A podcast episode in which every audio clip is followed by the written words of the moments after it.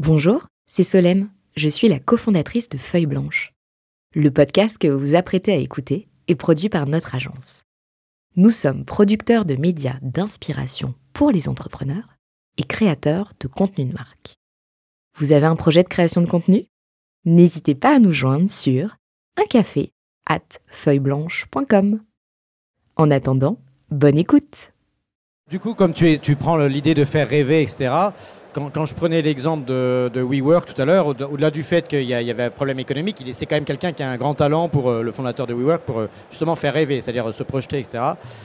Et est-ce que toi, tu as un exemple, enfin, c'est pas une question piège, que tu, on n'avait pas préparé, mais est-ce que tu as un exemple d'un ou deux pitchs où tu t'es dit, oui, il y avait, soit que tu as fait toi, soit que tu as entendu, qui peuvent illustrer justement cette capacité à, On, sort du tableau Excel, on sort de, la business, d'un seul coup, on se projette dans un projet de société ou projet, euh, etc. Oui, bah, c'est sur notre thématique de la confiance notamment. Quand j'ai compris que, typiquement, euh, il y avait beaucoup de briques du projet Blablacar qui étaient faisables, qui avaient été faits par d'autres projets, c'est-à-dire euh, réserver un voyage en ligne, payer en ligne, avoir un profil en ligne. euh, avoir, enfin tout ça, ça existe, ça existait déjà sur d'autres sites, mais après on les combine tous ensemble. Par contre, il me manquait une brique.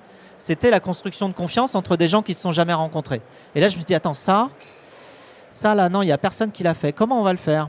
Et donc, du coup, euh, l'idée a été évidemment de, venir rajouter des informations euh, sur les interactions passées des gens, sur les profils des personnes, pour aller construire la confiance petit à petit.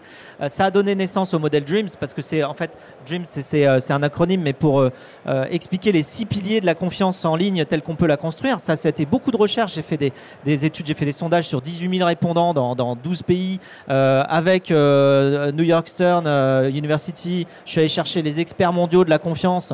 Il n'y en a pas beaucoup d'ailleurs, c'est assez étonnant. Pourtant, euh, tout repose sur la confiance, y compris évidemment l'économie.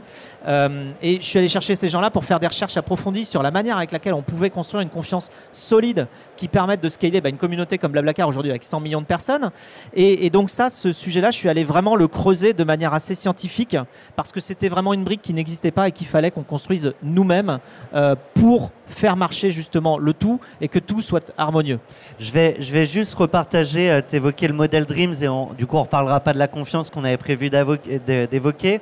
Mais le modèle Dreams, c'est l'acronyme Declared pour déclarer. Donc par exemple le nom, l'âge, une mini bio. Oui, c'est les informations auxquelles on a accès sur un profil. Exactement. Voilà, les informations déclarées. euh, Le, le rated pour le R, c'est euh, cela peut être des avis reçus euh, d'autres utilisateurs. Le engage pour engager, donc c'est l'engagement qui peut s'exprimer au travers d'un paiement en ligne à l'avance. Euh, active avec une mention comme vu aujourd'hui à 12h44, euh, membre depuis 2017 euh, ou bien 136 annonces publiées. Le moderated avec le service qui modère les échanges, vérifie, etc. Et le social.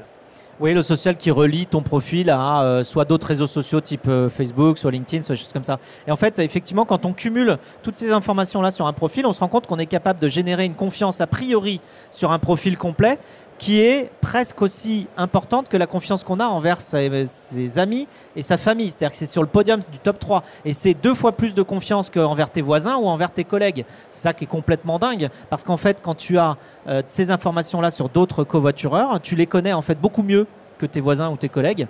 Et en plus, que- tu as les avis d'autres gens qui sont publics sur la manière avec laquelle se sont passées leurs interactions euh, par le passé.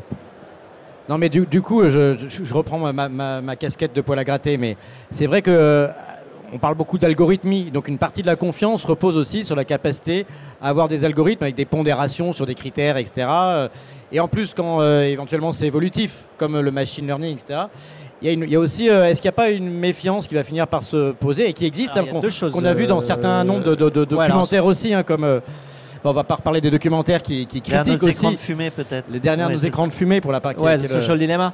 social dilemma, etc. Enfin bref, il y a cette question Ouais, qui derrière est, euh, à force d'être notée, il y a aussi la, la- la série euh, Black Mirror hein, qui montre euh, est-ce qu'on va finir par noter ses amis dans la vraie vie et est-ce que ça va avoir un impact après sur sa capacité à rentrer dans un lieu, à pouvoir avoir accès à un crédit et finalement euh, Est-ce que ça manque Ah, pas un petit peu complètement. Il y a- d'émotion Il y a, Je viens de te mettre un deux, 5 sur 5 pour ta question. deux notions assez différentes dans, dans ce que tu dis. Il y a effectivement euh, d'un côté euh, l'utilisation des algorithmes pour euh, quelque part malheureusement euh, enfermer la, la possibilité de découvrir des choses nouvelles et la sérendipité euh, quand tu as eu le malheur de cliquer sur tel truc en disant que tu l'aimais bien et qu'ensuite on te propose que ça pendant tout le restant de tes jours.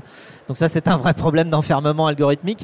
Et il y a le et il y a l'autre problème qui est euh, les notations euh, et ce qu'on en fait. Euh, alors nous sur sur Blablacar en fait c'est co- c'est complètement ouvert. Il n'y a pas vraiment d'algorithme qui va te décider euh, de rien du tout. C'est juste qu'on donne les informations des avis que tu as reçus euh, des euh, 74 passagers que tu as eu en covoiturage. Donc ça c'est juste accès à l'information. C'est pas du tout de l'algorithmie, c'est de la diffusion d'informations. Euh, et après oui alors quand on va loin euh, sur des, choses comme Black Mirror ou même euh, comme euh, des, expérimentations qui sont faites actuellement en Chine euh, sur euh, justement des, modèles de scoring sociaux, euh, en allant chercher des paramètres euh, partout sur tout ce qui est collectable, effectivement, il faut se poser la question de, la vie qu'on veut demain et de, l'éthique par rapport à ça. Bon, nous, euh, chez, chez Blabla, on n'en est pas du tout euh, sur ces sujets-là, parce qu'on n'est pas du tout rentré évidemment dans des considérations comme tu mentionnes.